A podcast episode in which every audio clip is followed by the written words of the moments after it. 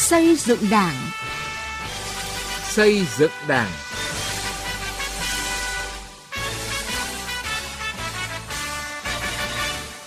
Xin kính chào quý vị và các bạn. Chương trình xây dựng Đảng hôm nay có những nội dung sau.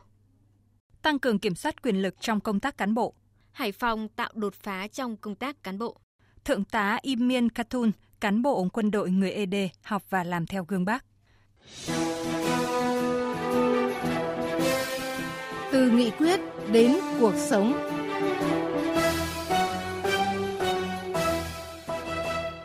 Thưa quý vị và các bạn, thời gian qua Đảng và Nhà nước ta đã có nhiều đổi mới trong nhận thức về kiểm soát quyền lực, chú trọng ban hành các quy định về kiểm soát quyền lực nói chung và kiểm soát quyền lực trong công tác cán bộ nói riêng để phòng ngừa tiêu cực tham nhũng.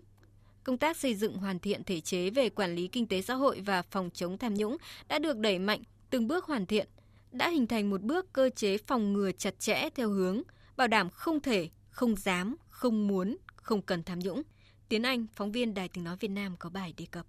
Nhìn lại công tác phòng chống tham nhũng thời gian qua, tiến sĩ Nguyễn Viết Thông, nguyên Tổng thư ký Hội đồng Lý luận Trung ương cho rằng, Ban chấp hành Trung ương, Bộ Chính trị, Ban Bí thư đã chỉ đạo mạnh mẽ đồng bộ, quyết liệt, hiệu quả để lại dấu ấn nổi bật, tạo sự đồng thuận cao trong xã hội. Tuy nhiên, cơ chế kiểm soát quyền lực để phòng chống tham nhũng vẫn chậm được hoàn thiện, tính công khai, minh bạch và trách nhiệm giải trình còn hạn chế, nên phần nào làm giảm hiệu quả công tác phòng chống tham nhũng.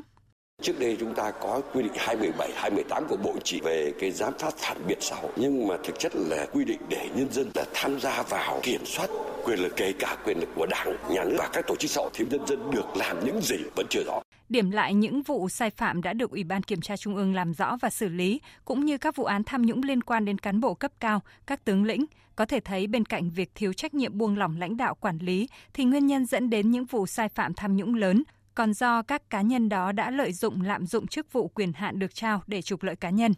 Đó chính là sự tha hóa quyền lực, mầm mống nảy sinh suy thoái tham nhũng.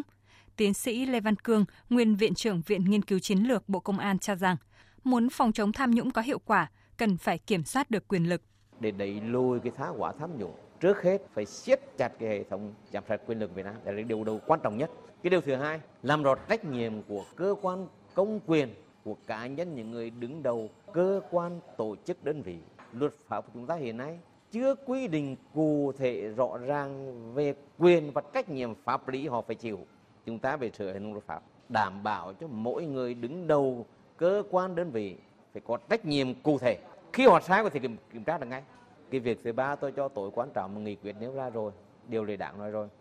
Đảm bảo cho cơ quan nhà nước hoạt động công khai minh bạch để cho người dân giám sát được. Nếu làm thành công một chắc chắn chúng ta khắc phục cơ bản cái tham nhũng thao hóa. Nhiều chuyên gia cho rằng hiện nay chúng ta vẫn chưa kiểm soát được quyền lực nói chung và quyền lực liên quan đến phòng chống tiêu cực tham nhũng nói riêng. Các cơ chế chính sách pháp luật về quản lý sử dụng ngân sách, đầu tư công, mua sắm công, quản lý đất đai vẫn còn nhiều sơ hở. Trong khi đó, chúng ta lại chưa có cơ chế và các giải pháp rõ ràng để kiểm soát phòng ngừa lạm dụng chức vụ, quyền hạn để vụ lợi trong ban hành và thực thi các chính sách – Ông Lê Thanh Vân, Ủy viên Thường trực Ủy ban Tài chính Ngân sách của Quốc hội cho rằng vấn đề kiểm soát quyền lực mà gốc rễ nhất là kiểm soát quyền lực trong công tác cán bộ của chúng ta làm chưa tốt nên chưa tạo ra đội ngũ cán bộ đủ tâm, tài, trí, một lòng phụng sự đất nước phục vụ nhân dân. Gốc rễ của mọi vấn đề đó chính là công tác nhân sự. Nếu như chọn được cán bộ xứng đáng là hiện tại, thì đội ngũ đó sẽ hoạch ban hành chính sách đúng đắn, phù hợp để mà thúc đẩy xã hội phát triển. Cái thứ hai nữa là có đội ngũ hiện tại thực sự, thì họ sẽ chủ trì để tổ chức thực thi chính sách pháp luật một cách nghiêm minh, không có vi phạm và thứ ba, nếu có hiện tại, thì cái xử lý vi phạm sẽ công tâm khách quan, không còn oan sai nữa cái vai trò cốt tử nhất chính là nhân sự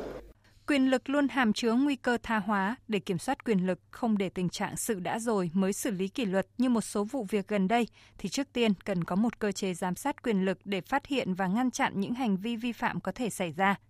Cơ chế kiểm soát ấy phải đa chiều, đủ mạnh để không ai có thể lạm dụng quyền lực trong thực thi công vụ.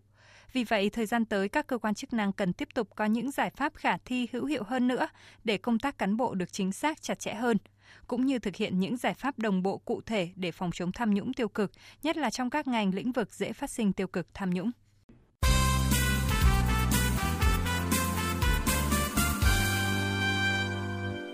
Thưa quý vị và các bạn, năm 2021, song song với việc tập trung lãnh đạo thực hiện mục tiêu kép vừa phòng chống dịch COVID-19 hiệu quả, vừa phục hồi và phát triển kinh tế xã hội, Thành ủy Hải Phòng đã triển khai đồng bộ hiệu quả các mặt công tác xây dựng Đảng, tạo nhiều dấu ấn mới quan trọng, mang tính tiên phong, mở đường, góp phần thực hiện thắng lợi các mục tiêu nhiệm vụ nghị quyết Đại hội 13 của Đảng và nghị quyết Đại hội Đảng bộ thành phố lần thứ 16, nhiệm kỳ 2020-2025 đề ra.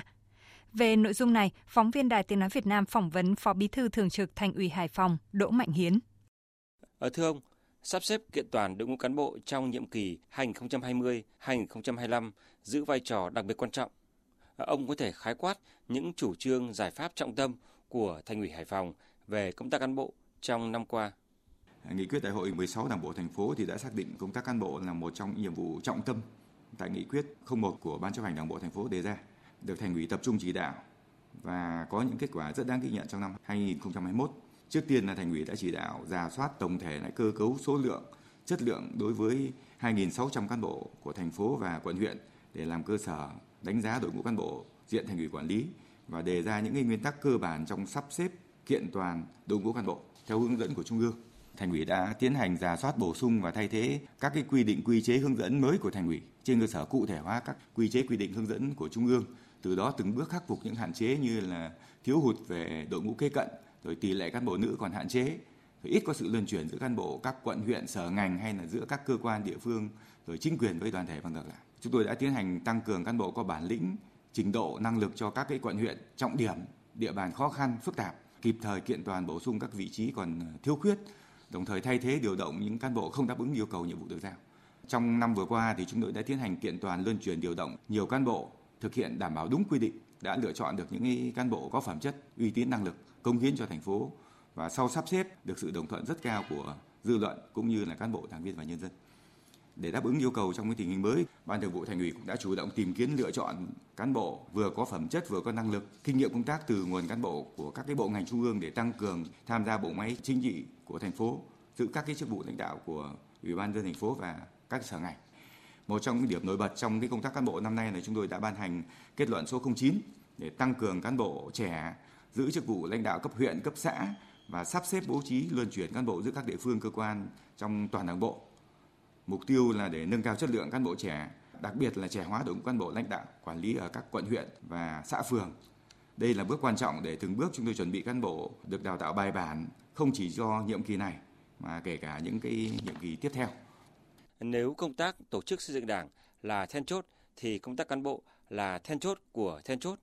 Ông đánh giá như thế nào về những kết quả đạt được trong công tác cán bộ, nhất là trong triển khai thực hiện kết luận số 09 của Ban Thường vụ Thành ủy Hải Phòng ạ? Trong năm 2021 thì việc mà triển khai thực hiện công tác cán bộ của chúng tôi đã đảm bảo dân chủ và được cái sự đồng thuận rất cao của đội ngũ cán bộ, đảng viên và nhân dân. Thứ hai là đã giới thiệu ứng cử luân chuyển bổ nhiệm đảm bảo đúng quy định của Trung ương và các cái quy chế quy định của thành ủy. Và thông qua số lượng cán bộ chúng tôi vừa luân chuyển chỉ định điều động bổ nhiệm đặc biệt là với cán bộ trẻ cán bộ nữ thì đến thời điểm này có thể khẳng định các đồng chí cán bộ được bố trí đều hoàn thành rất tốt và xuất sắc nhiệm vụ.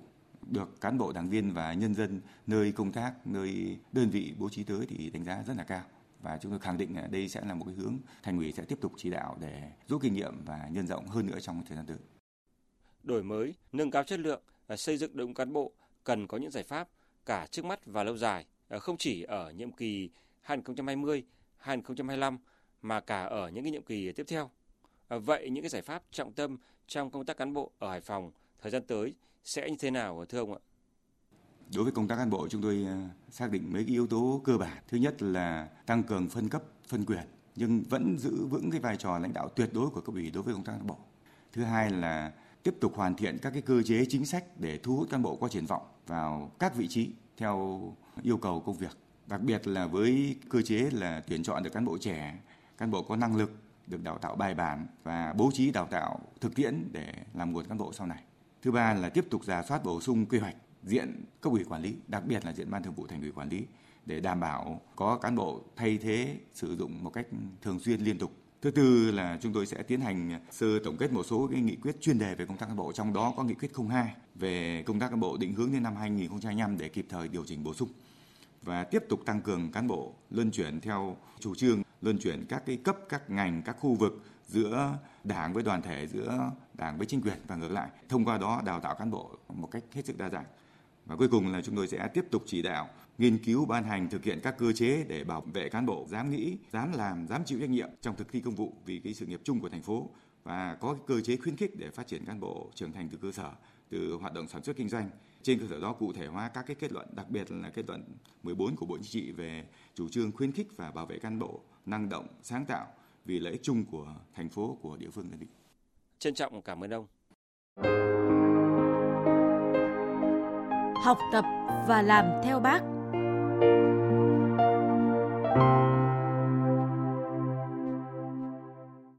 Thưa quý vị và các bạn, không chỉ là người lãnh đạo mẫu mực, nhiệt tình, Thượng tá Y Miêng Cật Tun, Phó Tham mưu trưởng Bộ Chỉ huy Quân sự tỉnh Đắk Lắk, còn là tấm gương tiêu biểu trong học tập và làm theo tư tưởng, đạo đức, phong cách Hồ Chí Minh. Ông vừa được Bộ Tư lệnh Quân khu 5 tuyên dương điển hình trong học tập và làm theo tư tưởng đạo đức phong cách Hồ Chí Minh giai đoạn 2016-2021. Hợp xíu phóng viên Đài Tiếng Nói Việt Nam thường trú khu vực Tây Nguyên kể về ông. Từ khi dịch bệnh COVID-19 bùng phát trở lại ở Đắk Lắk, công việc của Thượng tá Imin Katol càng trở nên bận rộn. Cùng với nhiệm vụ chính tại phòng tham mưu, ông còn phụ trách chỉ huy hoạt động của quân đội tại khu cách ly tập trung ở trường chính trị tỉnh Đắk Lắk. Thượng tá Imin Katol luôn trực tiếp chỉ huy và theo sát, kịp thời động viên các chiến sĩ đang làm nhiệm vụ. Chiến sĩ Phan Phạm Phúc nói về người chỉ huy của mình. Đồng chí Emin Katun là người chỉ huy luôn gương mẫu đi đầu trong công việc, đặc biệt thủ trưởng thường xuyên quan tâm, giúp đỡ động viên à, cán bộ chiến sĩ trong những lúc khó khăn vất vả để à, chúng tôi có thêm động lực và tinh thần hoàn thành tốt nhiệm vụ được giao. Với cương vị Phó Tham mưu trưởng Bộ Chỉ huy Quân sự tỉnh Đắk Lắk, Bí thư Đảng ủy Phòng Tham mưu, thời gian qua, Thượng tá Imin Gatol đã có nhiều giải pháp giúp Đảng ủy Bộ Chỉ huy Quân sự tỉnh lãnh đạo chỉ đạo sát đúng trong nhiệm vụ quân sự quốc phòng. Tiêu biểu như tham mưu thực hiện tốt nhiệm vụ sẵn sàng chiến đấu, huấn luyện diễn tập, xây dựng nền nếp chính quy, quản lý kỷ luật quân đội, duy trì kiểm tra việc bảo quản bảo dưỡng phương tiện kỹ thuật. Ông cũng tham mưu việc tổ chức huấn luyện theo cụm liên huyện, liên xã cho cán bộ, chiến sĩ bộ đội thường trực, lực lượng dân quân tự vệ dự bị động viên. Trong quá trình công tác, Thượng tá Imin Biên Cật Tôn luôn sâu sát với cơ sở để giúp các địa phương xây dựng kiện toàn lực lượng dân quân tự vệ, tuyển chọn gọi công dân nhập ngũ đảm bảo chặt chẽ, hiệu quả. Thượng tá Imin Biên Cật Tôn tâm sự, để việc học và làm theo bác trở thành nền nếp sinh hoạt và làm việc, ông đã duy trì cho cơ quan đơn vị thường xuyên học mỗi ngày một lời bác Hồ dạy, mỗi tuần một điều luật. Thấm nhuận tư tưởng đạo đức phong cách Hồ Chí Minh, bản thân được tích cực học tập, nghiên cứu, vận dụng linh hoạt vào trong quá trình công tác tại đơn vị luôn nêu cao tinh thần trách nhiệm, dám nghĩ, dám làm và dám chịu trách nhiệm trước người chỉ huy, cơ quan và đơn vị. Thực hiện tốt chức năng, nhiệm vụ được cấp trên giao. Nói về việc thi đua học tập và làm theo tấm gương đạo đức Hồ Chí Minh của lực lượng quân sự Đắk Lắk, Thượng tá Trần Minh Trọng, Chính ủy Bộ Chỉ huy Quân sự tỉnh Đắk Lắk cho biết, trong những năm qua, đơn vị luôn quán triệt triển khai thực hiện sâu rộng chỉ thị 05 của Bộ Chính trị, chỉ thị số 87 của Thường vụ Quân ủy Trung ương đến toàn thể cán bộ chiến sĩ. Từ thực tiễn học tập và làm theo gương bác đã xuất hiện nhiều cách làm hay, mô hình hiệu quả và các cá nhân tiêu biểu. Riêng về cá nhân Thượng tá Y Miên Tol, chính ủy Trần Minh Trọng nhận xét. Với cương vị là Phó Tham mưu trưởng Bộ Chỉ huy Quân sự tỉnh, đồng chí đã cùng với tập thể tham mưu triển khai đồng bộ có hiệu quả nhiệm vụ quân sự quốc phòng, nhất là nâng cao chất lượng công tác huấn luyện, sẵn sàng chiến đấu, đột phá vào những khâu, những nội dung quan trọng để tạo bước chuyển biến căn bản trong công tác huấn luyện, sẵn sàng chiến đấu ở các cơ quan đơn vị. Đồng chí luôn giữ vững nguyên tắc tập trung dân chủ trong sinh hoạt đảng, luôn là trung tâm đoàn kết, gần gũi với cán bộ chiến sĩ nhân viên trong đơn vị. Gần gũi sâu sát cơ sở là điều Thượng tá Y Miên Tôn học và làm theo bác. Bằng hành động trong công việc mỗi ngày, ông đã phát huy được tinh thần đoàn kết, sức mạnh của tập thể để góp phần xây dựng cơ quan đơn vị vững mạnh toàn diện, mẫu mực tiêu biểu, trở thành ngọn cờ đầu trong các phong trào thi đua của lực lượng quân sự tỉnh Đắk Lắk. Bản thân Thượng tá Imin Gatol đã được nhận nhiều khen thưởng của Ủy ban Nhân dân tỉnh Đắk lắc và Bộ Tư lệnh Quân khu 5. Mới đây, ông đã được Bộ Tư lệnh Quân khu 5 tuyên dương điển hình trong học tập và làm theo tư tưởng đạo đức phong cách Hồ Chí Minh giai đoạn 2016-2021. Chương trình xây dựng Đảng hôm nay xin dừng tại đây. Chương trình do biên tập viên Quang Chính biên soạn. Xin chào và hẹn gặp lại quý vị trong các chương trình sau.